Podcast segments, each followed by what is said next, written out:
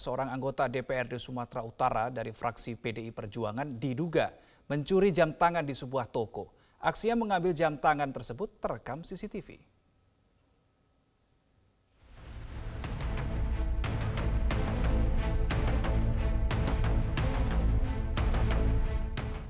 Inilah rekaman CCTV yang memperlihatkan aksi pencurian jam tangan oleh seorang pria di sebuah toko di kota Medan, Sumatera Utara. Terlihat pelaku mengambil jam tangan dan memasukkan ke dalam saku celananya di saat penjaga toko sedang tidak memperhatikan. Pekerja toko sekaligus pemilik jam tangan itu, Novi, mengatakan sebelumnya pelaku datang ke toko tersebut untuk memperbaiki televisi miliknya. Saat masuk ke dalam toko, Pelaku tampak tertarik dengan koleksi jam tangan di toko tersebut dan sempat bertanya-tanya. Di saat hendak keluar toko, seperti yang terlihat di CCTV, pelaku sempat singgah ke meja tempat korban menambah daya jam tangan pintarnya tersebut. Ia tidak mengira kalau pria di dalam rekaman CCTV itu adalah anggota DPRD Sumatera Utara. Awalnya dia tuh pas masuk langsung melihat uh, contoh jam sama contoh handphone. Nanya diangkat uh, dipegang akan jam saya warna hitam itu. Nah ini warnanya apa aja deh dia nanya ke teman saya.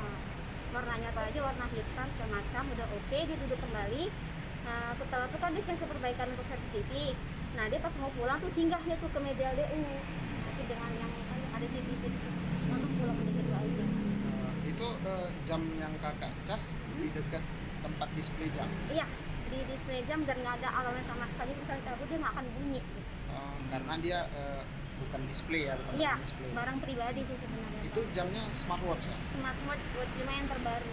Har harganya berapa tuh? Itu harganya tiga setengah Usai video rekaman CCTV itu viral di media sosial, anggota DPRD Sumatera Utara dari fraksi PDIP, Anwar Sanitarigan pun angkat bicara. Anwar mengaku hilaf mengambil jam tangan pintar dari toko tersebut lantaran mirip dengan jam tangan yang ia miliki. Ia baru menyadari telah mengambil jam tangan tersebut beberapa hari kemudian setelah ada rekannya yang memperlihatkan video viral tersebut. Dan saya pulang, saya teringat bahwa jam jam saya tertinggal ah, gitu karena pegawai bilang jamnya pak katanya sama saya. Ah, jadi karena spontanitas saya ke tempat itu kembali dan mengantongi jam tersebut. Ah, baru saya pulang. Uh, setelah saya, saya pulang, baru saya pada hari itu juga saya pulang ke Sidikalang. Nah, hari Kamis malamnya. Jadi saya tahu bahwa jam tersebut sama saya itu Jumat, Jumat malam. Uh, karena ada kawan saya udah ada uh, masuk ke WA saya. Ini ada gambar bapak katanya. Jadi saya lihat kok bisa ini ya saya bilang jadi Jumat malam saya periksa tas saya rupanya jam sudah ada dua Sementara itu Kapolsek Medan Baru Kompol Ginanjar mengatakan kasus pencurian jam tangan oleh anggota DPRD Sumatera Utara ini sempat dilaporkan korban ke Polsek Medan Baru. Namun kemudian laporan itu dicabut kembali. Proses mediasi sudah dilakukan dan kedua belah pihak bersepakat untuk berdamai. Pemirsa pencopotan Brigjen Endar Priantoro dari jabatan Direktur Penyelidikan oleh Ketua KPK Firly Bahuri berbuntut panjang. Desakan terhadap Dewan Pengawas KPK untuk memeriksa Ketua KPK pun terus mencuat dari berbagai kalangan. Selama menjabat, Firly Bahuri tercatat telah dua kali menerima sanksi dari Dewan Pengawas, yakni pada tahun 2019 dan juga tahun 2020.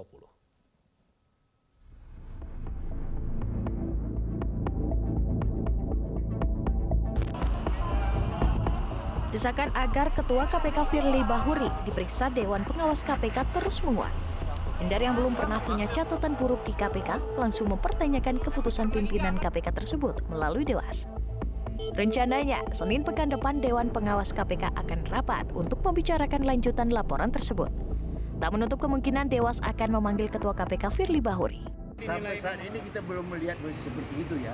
Hmm. Semuanya kita lihat masih berjalan dengan baik. Ya nggak tahu nanti kalau setelah kita melakukan pemeriksaan mungkin ketemu hal-hal yang hmm. begitu ya lain cerita hmm. ya, sementara ini kita lihat tidak ada masalah tapi klarifikasi ke Pak Firly dan Pak Sekjen sudah nah, terjadwal? tentunya, tentunya nanti kita akan lakukan. Ya. Cuma waktunya ya belum ya kita sibuk juga ini ada sidang juga ya kami orangnya terbatas bagaimana dari sisi internal, pada hari Senin 3 April lalu beberapa penyidik KPK mengirim surat terbuka yang intinya meminta Dewan Pengawas KPK segera memeriksa dan mengaudit keputusan pemberhentian sepihak Brigjen Endar Priantoro dari jabatan Direktur Penyelidikan KPK. Bahkan, penyidik KPK yang berasal dari instansi kepolisian menyatakan dengan tegas siap dikembalikan ke institusi asal karena menilai pencopotan Brigjen Endar Priantoro berpotensi menciderai marwah Polri. Endar Priantoro diberhentikan dari KPK dengan alasan masa jabatan sudah habis.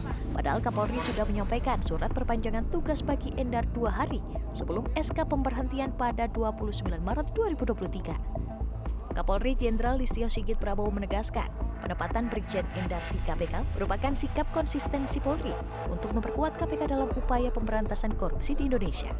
Eh, kami melihat bahwa itu adalah urusan internal Brigjen Endar sebagai anggota KPK dengan eh, KPK sehingga tentunya bisa diselesaikan dengan mekanisme mekanisme internal yang ada di sana apakah itu dari inspektorat ataukah itu dari dewas.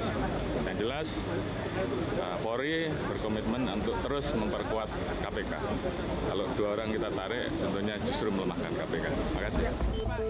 Uniknya, mantan Direktur ya, Penyelidikan KPK Brigjen Endar Priantoro mengaku tidak ada komunikasi antara pimpinan KPK dan pemberhentian dirinya. Ya. Ia justru mengetahui dari petugas KPK lain bahwa dirinya akan dipanggil untuk menyerahkan SK pemberhentian. Endar menambahkan berdasarkan informasi dari Kepala Biro Umum KPK, mulai Senin 10 April 2023, akses beserta fasilitasnya di gedung KPK akan diputus. Itu ini yang menjadi permasalahan dan tanda tanya buat saya. Sampai dengan tanggal 31 sebenarnya saya juga belum tahu. Tapi tanggal 30 saya hanya mendengar dari salah satu uh, informasi dalam bahwa Pak besok akan ada penyerahan uh, skep itu. Hmm. dan besok bapak akan dipanggil pimpinan. Kira-kira seperti itu. Jadi komunikasi sama sekali tidak ada. Tiba-tiba saya disodorkan skep yang pemberhentian itu. Ya. status saya sekarang ini ya terus terang saja sampai dengan hari ini tadi sore saya masih dapat akses masuk ke ruangan. Saya masih dapat akses ke email dan lain-lain. Beberapa uh, sistem di penanganan perkara juga saya masih. Tetapi secara fisik untuk kegiatan rapat-rapat dengan pimpinan saya sudah tidak tidak dilibatkan lagi karena saya tidak dapat undangan ya undangan sudah dihilangkan ke pelaksana tugas pengganti saya ya saya hmm. mengerjakan apa saja yang bisa saya lakukan sepanjang memang saya mendapat akses hmm. akan tetapi saya juga tadi sudah mendengar dan sudah diinformasikan oleh kepala biro umum bahwa hari Senin nanti saya sepertinya akses terhadap fasilitas kerja dan ruangan kerja KPK sepertinya sudah tidak mendapat lagi karena pimpinan sudah meminta itu. Menanggapi permasalahan ini, KPK lantas minta publik menghentikan polemik pencopotan Brigjen Endar Priantoro. KPK menuduh ada pihak-pihak yang sengaja membuat gaduh, termasuk mengaitkan perkara pencopotan dengan kasus Formula E. Tercatat bukan kali pertama Firly diadukan ke Dewan Pengawas. Sebelumnya pada 2019 Firly dikenai sanksi berat karena menemui pihak yang berperkara di KPK serta tahun 2020 Firly dikenakan sanksi teguran tertulis dua karena menggunakan helikopter mewah milik perusahaan swasta dalam perjalanan kunjungan pribadi ke Palembang, Sumatera Selatan. Pemerintah memberikan berbagai diskon mulai dari diskon tarif tol hingga diskon tiket pesawat untuk mewujudkan mudik aman berkesan. Jumlah warga yang mudik Lebaran Idul Fitri tahun ini diperkirakan mencapai 123,8 juta orang.